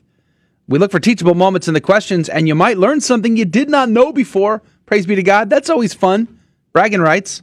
Number two, we like to have a laugh. We like to cut up a little bit, and our callers are amazing. They laugh with us, they're great sports, and we enjoy that quite a bit. And then, of course, we give out prizes, which means this is a winner for everybody involved. Praise be to Jesus. And uh, here's the deal, though. If you're just joining us, you're new here, you don't understand. I have three Catholic trivia questions in front of me, but I will not ask the caller the questions. They don't even need to know a single correct answer and could still win the game. And that's because instead of asking them, I will ask Rudy and I will ask Adrian, one of which will be correct and the other will be incorrect. And then the caller will have 15 seconds on the clock to make a decision. Whom do they trust more? And every correct answer goes into the coffee cup of divine providence to win this week's prize. Rudy, what could they win? Praise God. Our game show sponsor this week is Simplicity and Productivity Co. They are generously sponsoring our show with a beautiful and effective planner. And uh, Joe, you really don't need coffee. Did you know that writing things down is a scientifically Yeah. proven way to offload your brain and Writing gain that peace, down right focus, and also keep track of and hold yourself accountable? Did you know that? I'm writing it down right now. I don't need coffee. Well, all right. Well, for everybody else, the Life of Purpose Planner is designed for more than just keeping a schedule. It facilitates a way of life. Mm. Best of all, the creator is a fellow Catholic. Monica, thank you very much. Yes. Please check out her website at simplicityandproductivity.com or support her uh, her uh, Instagram at Life of Purpose Planner. Praise be to God. Thank you, Simplicity and Productivity.com for your generous support of our game show. We are so grateful to you. Let's jump on the phones. Donnie, good morning to you, sir. Good morning. Praise be to God, Donnie. Thank you for calling in. Where are you calling from? I'm calling from Rowlett, Texas. Rowlett. We had a call from Rowlett yesterday. I mean, just how many citizens oh, live in Rowlett? It's like a metropolis. Two. It's Rowlett is dominating the Fear and Trembling game show. All 12 week. of them are going to call in by the end of the week. That's great. Well, praise be to God, uh, Donnie. We're glad you're here. Where do you go to church? I go to uh, Sacred Heart. Wonderful. Hey, praise God. All right. So, do you understand how the rules work? Do you know how this game is played? I do. Then uh, you'll know. Then I am on your side. It's you and me together against the other two. An uneasy alliance. It's- what are you talking about? This is great. So, Donnie, we got to p- navigate these tricky waters very carefully because uh, the two of these guys, you just never, never know. Are you ready, sir? I am. Here we go. Praise be to God. As is our custom, our tradition, our patrimony, we will start with Rudy. Good morning to Rudy. Good morning, Joe. Hey, Rudy, are you ready? yeah. Are you sure? Mm-hmm. Are you sure? That's why I get up in the morning. wow. This right here. This is it. That's got to have purpose, right? Mm-hmm. Hey, Rudy, Life can you tell me? Can you tell me what term is used for ground consecrated for the Catholic burial? Let me re- repeat. What term is used for consecrating the ground at a Catholic burial? Okay, so that is known as blessed ground, holy ground. Really? And if you're Catholic, you ought to go and find yourself a Catholic cemetery. Okay. Blessed ground or holy ground, you say? Mhm. That's kind of on the nose there. It is, isn't Hmm, Let's just see what uh, Brother Adrian says. Let's get a second opinion. Hey, Adrian. Hey, Joe. Can you tell me? Yeah. so creepy. What term is used to consecrate the ground for Catholic burial? Well, you know, holy ground. Mm-hmm. I I thought that was a coffee brand. So, so I'm going to go Yum. with with a Uh huh. Catholic burial ground. I mean, it's really that's what it is. I just straight up. That's what it's what it's called. Wow. Captain Obvious this Yeah, morning. I know. Catholic burial ground. Okay. Well, Donnie, here is the deal. Two obvious answers. Which one is correct? Adrian says it's Catholic burial ground, but Rudy says it's called blessed ground, holy ground. 15 seconds on the clock. Who is right? Who is wrong? Donnie, what say you? I- I'm going to go with Rudy. Pretty So straightforward wise. there. Survey says. I guess. That was a, s- I don't know, that was tricky business. Catholic, what'd you say, Adrian? Catholic burial ground. Catholic burial ground. Yeah, Could have there been two on the nose. Donnie, you did well. Was that tricky at all for you? Uh, you know, I'm kind of a rookie at this, so I was a little nervous. Well, pat yourself on the back, good sir, because you did well. You're in the cup. You could win now. It may be God's holy will, but I think we're going to try to uh, double your chances here with the easiest question out of all three today. This is the hardest question. no way. It's the, hardly the easiest. Easiest the anyway. Well, it's definitely not the hardest. It's definitely not the hardest. Here we go. To Adrian. Adrian, That's my name. can you tell me Yes.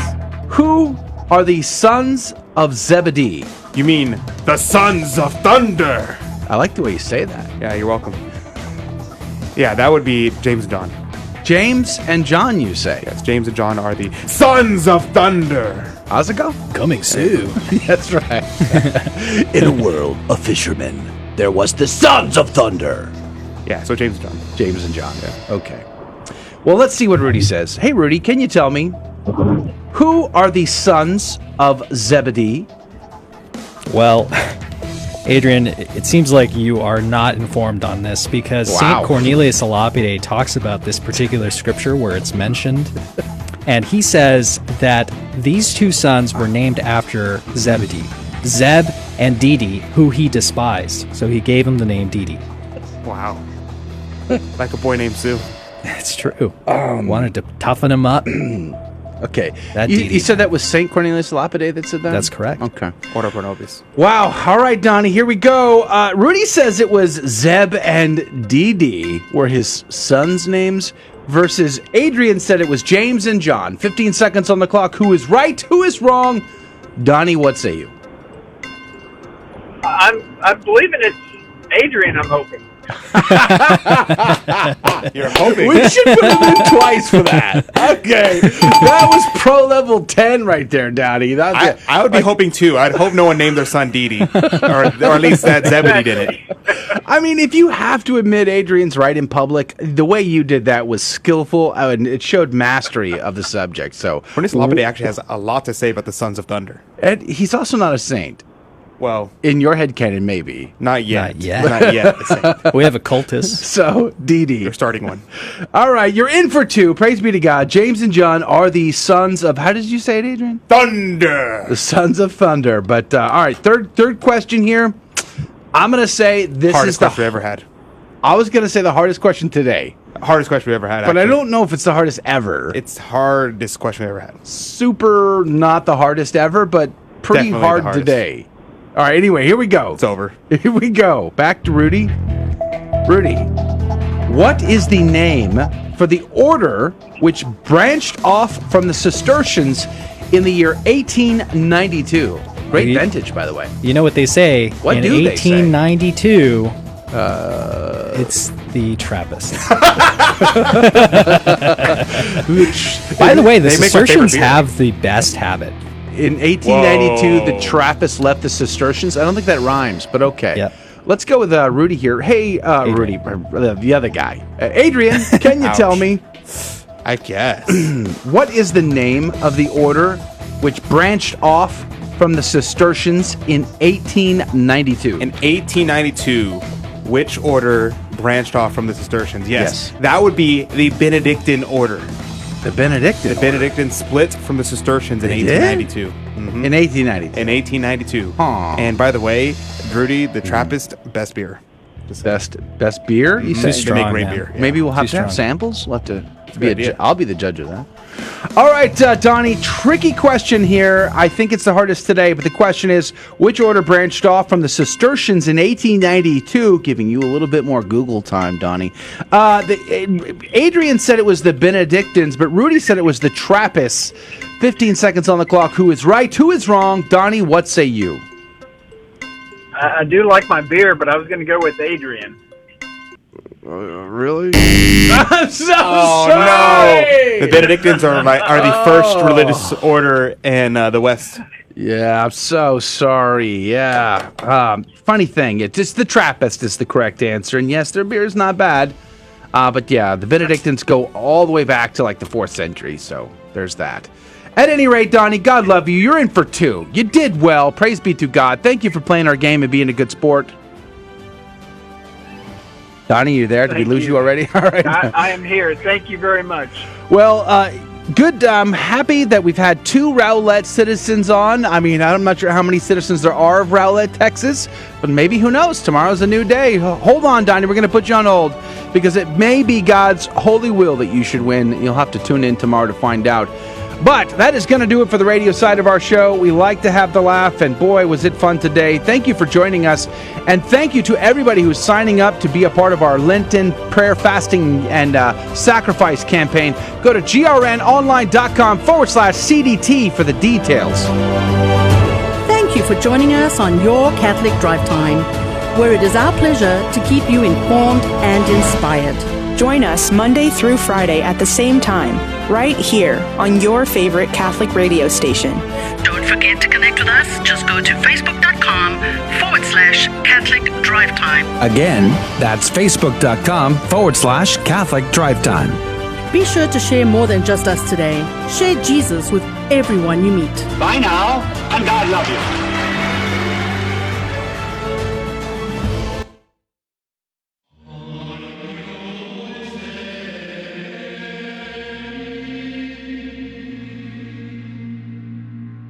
The Guadalupe Radio Network now brings you the Holy Sacrifice of the Mass from the chapel at Our Lady of Corpus Christi in Corpus Christi, Texas.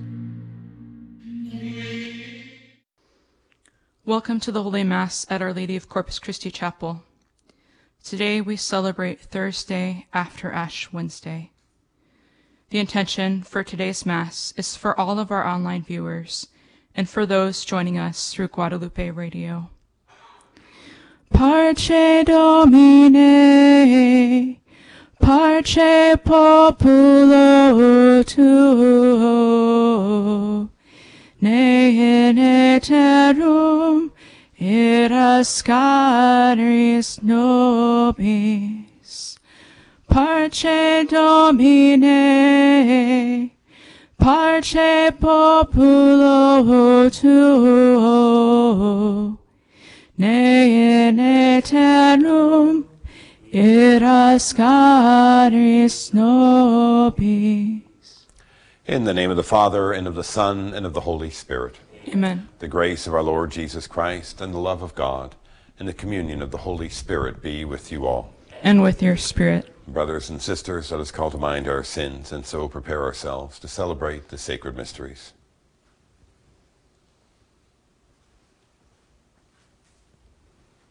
I confess to, Almighty God, and to you, my brothers and sisters, that I have greatly sinned in my thoughts and in my words, in what I have done, in what I have failed to do, through through my fault, through my fault, through my most grievous fault. Therefore I ask the Blessed Mary, ever Virgin, all the angels and saints, and to you, my brothers and sisters, to pray for me to the Lord our God. May Almighty God have mercy on us, forgive us our sins, and bring us to everlasting life. Amen. Lord, have mercy. Lord, have mercy. Christ, have mercy. Christ, have mercy. Lord, have mercy. Lord, have mercy. Let us pray. Prompt our actions with your inspiration, we pray, O Lord, and further them with your constant help, that all we do may always begin from you and by you be brought to completion. Through our Lord Jesus Christ, your Son, who lives and reigns with you in the unity of the Holy Spirit, God forever and ever. Amen. A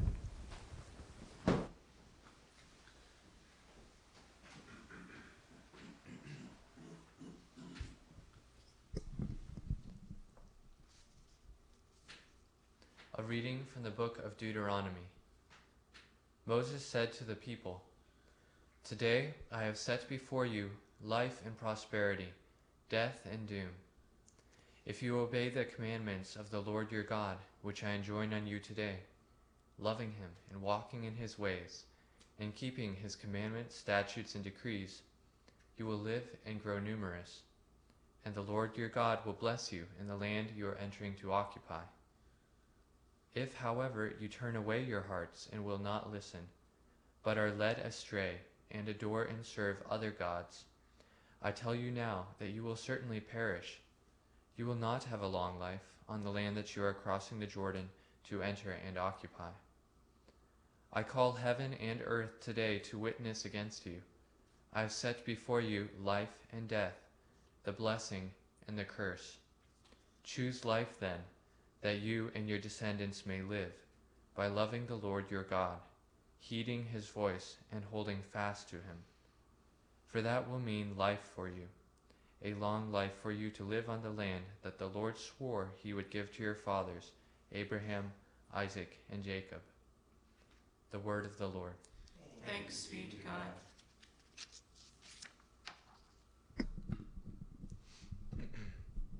Blessed are they who hope in the Lord. Blessed are they who hope in the Lord. Blessed the man who follows not the counsel of the wicked, nor walks in the way of sinners, nor sits in the company of the insolent, but delights in the law of the Lord, and meditates on his law day and night. Blessed, Blessed are they who hope in the Lord. He is like a tree planted near running water, that yields its fruit in due season, and whose leaves never fade. Whatever he does prospers. Blessed are they who hope in the Lord. Not so the wicked, not so. They are like chaff which the wind drives away. For the Lord watches over the way of the just, but the way of the wicked vanishes. Blessed are they who hope in the Lord. Praise to you, Lord Jesus Christ, King of endless glory. Praise to you, Lord Jesus Christ, King of endless glory. Repent, says the Lord, the kingdom of heaven is at hand. Praise to you, Lord Jesus Christ, King of endless glory. The Lord be with you. And with your spirit. A reading from the Holy Gospel according to Luke. Glory to you, Lord. Jesus said to his disciples, The Son of Man must suffer greatly and be rejected by the elders, the chief priests, and the scribes, and be killed, and on the third day be raised. Then he said to all, If anyone wishes to come after me, he must deny himself and take up his cross daily and follow me.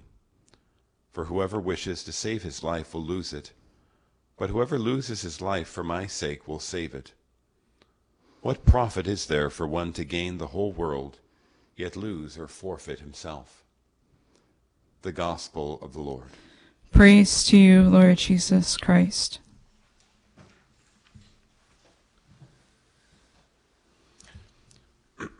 Today's first reading from the book of Deuteronomy, we see Moses presenting to the people a choice in their life. He tells them basically, use your freedom to choose life, and the way you choose life is by your observance of God's commands, by heeding his voice and loving the Lord your God. If you don't do that, well, then essentially you're choosing death. But he makes it clear to them, basically, the choice is theirs. I think for us in the world that we live in today, more and more we are told in the culture around us that much of what we do is already predetermined. It's usually a combination of our genetics and the environment that we grow up in. And those two things coupled together are seemingly insurmountable to emerge from or to break free as a genuinely, authentically free human being who can make choices to direct our life toward goodness and away from evil. Really is a kind of determinism. And while, of course, we would agree that yes, our genetics are an important part of who we are, and certain things about us, such as our appearance and whatnot, are determined to some degree by our genetics. Of course, the environment we grow up in has a big impact on us, and for those of us who are blessed to grow up in loving families, we are great beneficiaries, and other people have a much, much more challenging or harder time in the environment in which they grow up in. But we still have to hold to the fundamental notion that the human being is free to determine what kind of shape and character that we develop for ourselves and that our life has. St. John Paul II before he was Pope, as Karl Wojtyła wrote a book called The Acting Person. And he said that the human being is both the subject and the object of our action. Or the subject of the action in the sense that it's me who is exerting an effect out in the world, but we're the object of our action in that what we do looks back at us and says something about who we are. So if I go and steal something, well, I'm the subject of the act that it's me who's taking something that's not mine. I'm exerting an effect in the world. But I'm the object of my action in the sense that my action looks back at me and says, because you stole, you are a thief. In other words, we already kind of know this even from our language. What we do says something about who we are. And Moses is telling the people, observe the commands of God, heed his voice, and love God. And in doing so, you will be manifesting about yourself that you are interested in living in a covenant relationship with God. Today's gospel, of course, we have from Jesus the conditions of discipleship, whereby he tells us to take up our cross daily and follow him, and that whoever loses his life for the sake of Jesus will find it, and whoever tries to find his life, or in other words, the person who tries to cling to the things of this world at the expense of a relationship with God, well, that person ultimately, in grasping and clinging, will find the very source of fulfillment in life slipping through their very fingers. For us as disciples of Jesus, we are called in our life to manifest by our thoughts, our words, and our actions that we are his disciples by taking up our cross, by following him, and by willing to truly lay down our life for the sake of the Lord Jesus. In terms of thinking of this process of how we use our freedom to determine our character and the kind of people we come, and the notion that we really are trying to manifest that we are the beloved children of God by our thought, word, and deed, it reminds me of a, kind of a nice formula that kind of describes this process. And it goes something like this. Our thoughts become intentions, our intentions lead toward actions, actions develop into habits, habits form character, and character determines our destiny. And really, for us in this Lenten season, it's an opportunity to say, Am I filling my mind with holy thoughts? with thoughts about God, or do I allow the clutter and distraction of this world to invade my mind to the point where it starts to impact my intentions and actions? But we're called to have pure thoughts that are rooted in Jesus, which lead to the intentional goal to say, I want to become like Christ. That intention then would become actions which are Christ like, which then develop into habits, which we call virtues. These virtues help us to develop a Christ like character and in developing a Christ like character, we manifest that the desire of our heart for our eternal destiny is to live in communion with the most holy Trinity. And so, my brothers and sisters, as we go forward today, let us ask God for the grace that every day of our life that we would choose life and that we would make this choice of choosing life by following the commands of the Lord and by taking up our cross daily in order to lose our life for the sake of Jesus so that we can ultimately find it in him. Amen.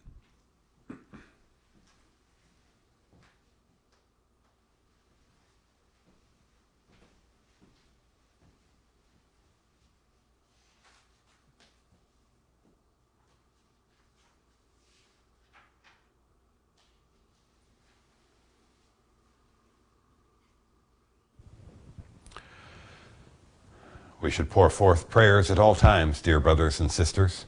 But above all, in these days of Lent, we ought to watch more intently with Christ and direct our petitions more fervently to God.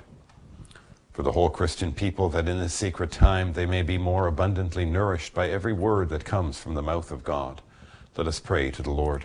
Lord, hear our prayer. For the whole world, that in lasting tranquility and peace our days may truly become the acceptable time of grace and salvation, let us pray to the Lord. Lord, hear our prayer. For sinners and the neglectful, that in this time of reconciliation they may return to Christ, let us pray to the Lord. Lord, hear our prayer. For ourselves, that God may at last stir up in our hearts aversion for our sins, let us pray to the Lord. Lord, hear our prayer. We pray for peace in the Ukraine and for an end to war.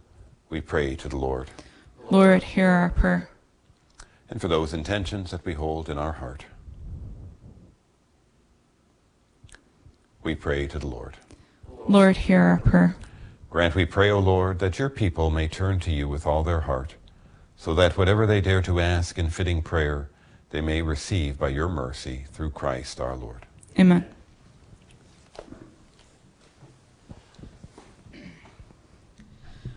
Lord, who throughout these forty days for us did fast and pray, teach us with you to mourn our sins and close by you to stay.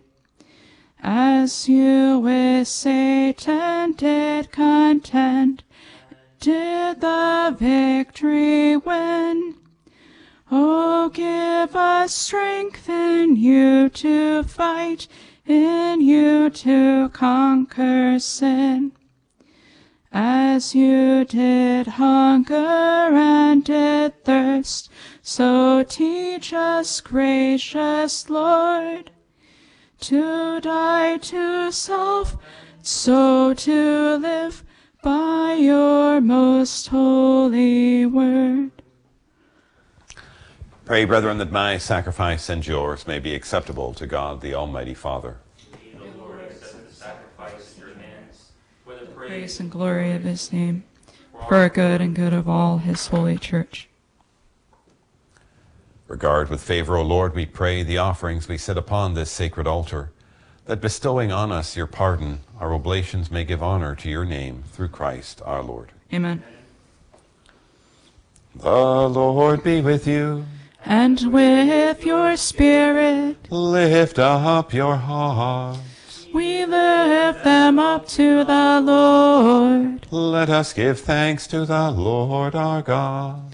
It is right and just. It is truly right and just, our duty and our salvation, always and everywhere to give you thanks, Lord, Holy Father, Almighty and eternal God, through Christ our Lord.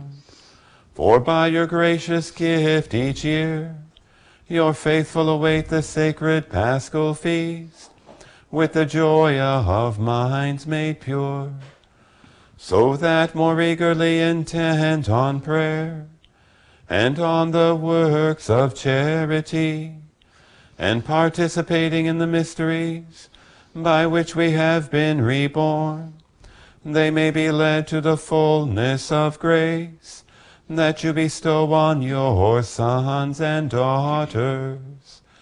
And so with angels and archangels, with thrones and dominions, and with all the hosts and powers of heaven, we sing the hymn of your glory, as without end we acclaim.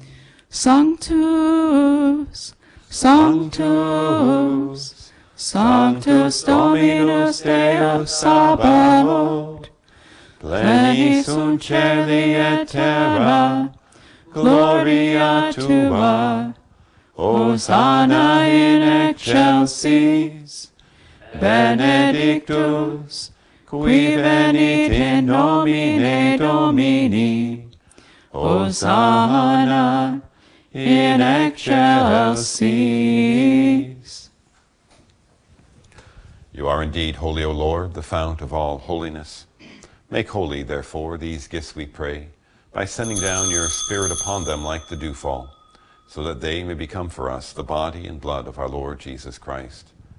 At the time he was betrayed and entered willingly into his passion, he took bread and giving thanks broke it and gave it to his disciples, saying, Take this, all of you, and eat of it, for this is my body which will be given up for you.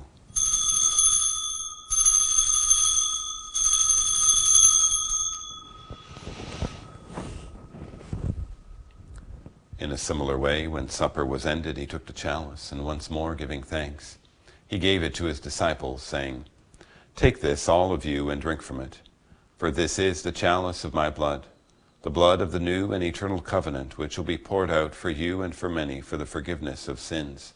Do this in memory of me.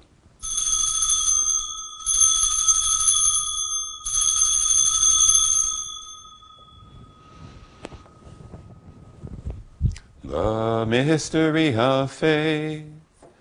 Save us, Savior of the world, for by your cross and resurrection you have set us free. Therefore, as we celebrate the memorial of his death and resurrection, we offer you, Lord, the bread of life and the chalice of salvation, giving thanks that you've held us worthy to be in your presence and minister to you. Humbly we pray that partaking of the body and blood of Christ, we may be gathered into one by the Holy Spirit. Remember, Lord, your church spread throughout the world, and bring her to the fullness of charity, together with Francis our Pope, and Michael our Bishop, and all the clergy. Remember also our brothers and sisters who have fallen asleep in the hope of the resurrection, and all who have died in your mercy. Welcome them into the light of your face. Have mercy on us all, we pray, that with the Blessed Virgin Mary, Mother of God, with blessed Joseph, her spouse, with the blessed apostles and all the saints who have pleased you throughout the ages, we may merit to be co-heirs to eternal life, and may praise and glorify you through your Son, Jesus Christ. Through him and with him and in him, O God Almighty Father, in the unity of the Holy Spirit, all glory and honor is yours forever and ever. Amen. At the Saviour's command, and formed by divine teaching, we dare to say, Our Father, who art in heaven, hallowed be thy name. Thy kingdom come, thy will be done, on earth as it is in heaven. Give us this day our daily bread, and forgive us our trespasses, as we forgive those who trespass against us. And lead us not into temptation, but deliver us from evil. Deliver us, Lord, we pray, from every evil, and graciously grant peace in our days, that by the help of your mercy we may be always free from sin and safe from all distress, as we await the blessed hope and the coming of our Savior Jesus Christ. For the kingdom, the power, and the glory are yours, now and forever. Lord Jesus Christ, you said to your apostles, Peace I leave you, my peace I give you. Look not on our sins, but on the faith of your church, and graciously grant her peace and unity in accordance with your will, who live and reign forever and ever. Amen. The peace of the Lord be with you always. And with your spirit. Let us offer each other the sign of peace. Agnus Dei, qui tollis peccata mundi, miserere nobis. Agnus Dei, qui tollis peccata mundi, miserere nobis. Agnus Dei, qui tollis peccata mundi, dona nobis pacem. Behold the Lamb of God. Behold him who takes away the sins of the world. Blessed are those called to the supper of the Lamb. Lord, I am not worthy that you should enter under my roof, but only say the word, and my soul shall be healed.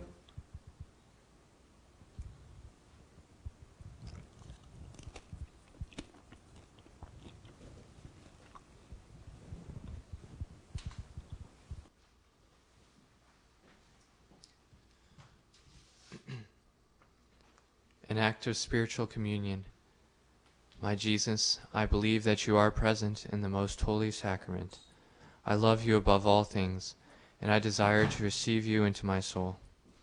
Since I cannot at this moment receive you sacramentally, come at least spiritually into my heart. I embrace you as if you were already there, and unite myself wholly to you. Never permit me to be separated from you. Amen.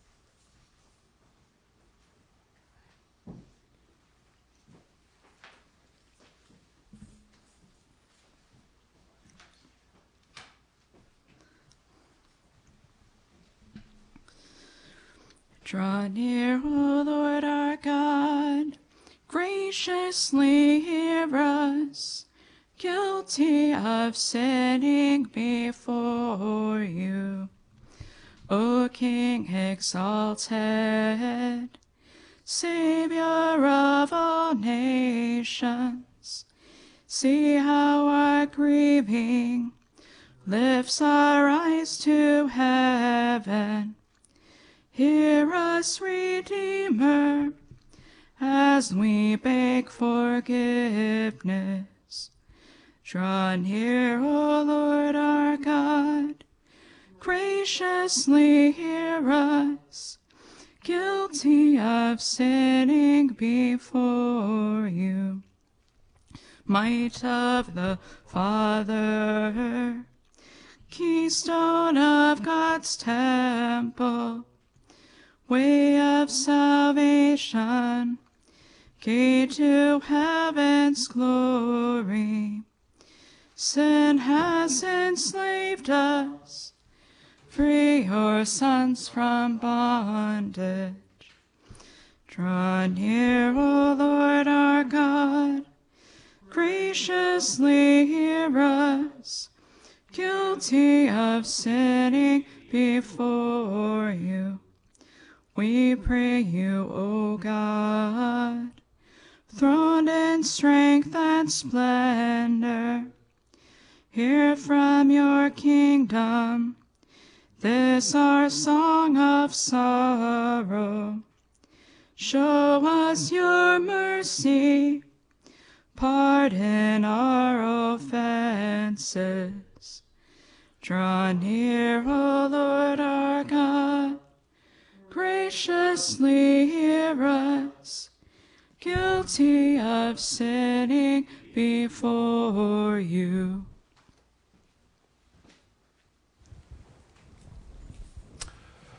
Let us pray. Having received the blessing of your heavenly gifts, we humbly beseech you, Almighty God, that they may always be for us a source both of pardon and of salvation through Christ our Lord. Amen. The Lord be with you. And with your spirit. Almighty God, who have made known to your people the ways of eternal life, lead them by that path, we pray, to you, the unfading light, through Christ our Lord. Amen. And may Almighty God bless you, the Father, and the Son, and the Holy Spirit. Amen. Go and announce the gospel of the Lord. Thanks be to God. The Master came to bring good news, the news of love and freedom, to heal the sick and seek the poor, to build the peaceful kingdom. Father, forgive us. Through Jesus, hear us as we forgive one another. Through Jesus Christ, the lost fulfilled, the man who lived for others. The law of Christ is love alone, to serve now all our brothers. Father, forgive us. Through Jesus, hear us as we forgive one another.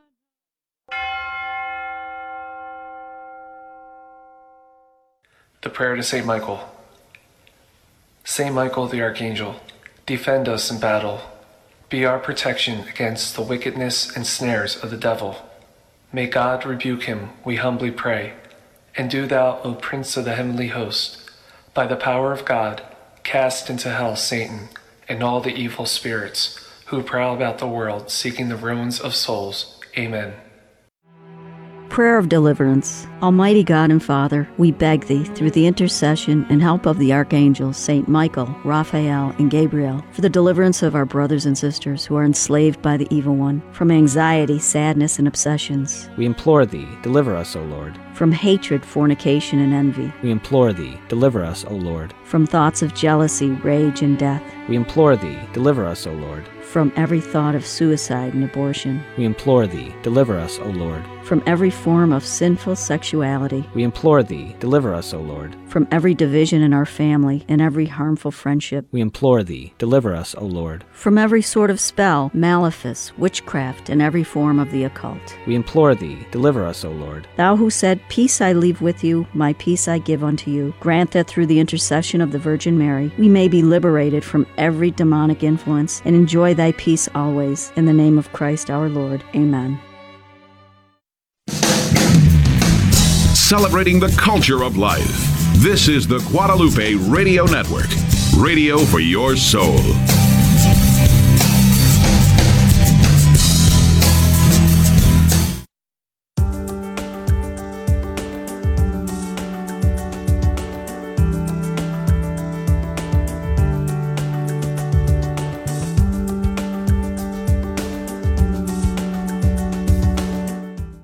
Is a co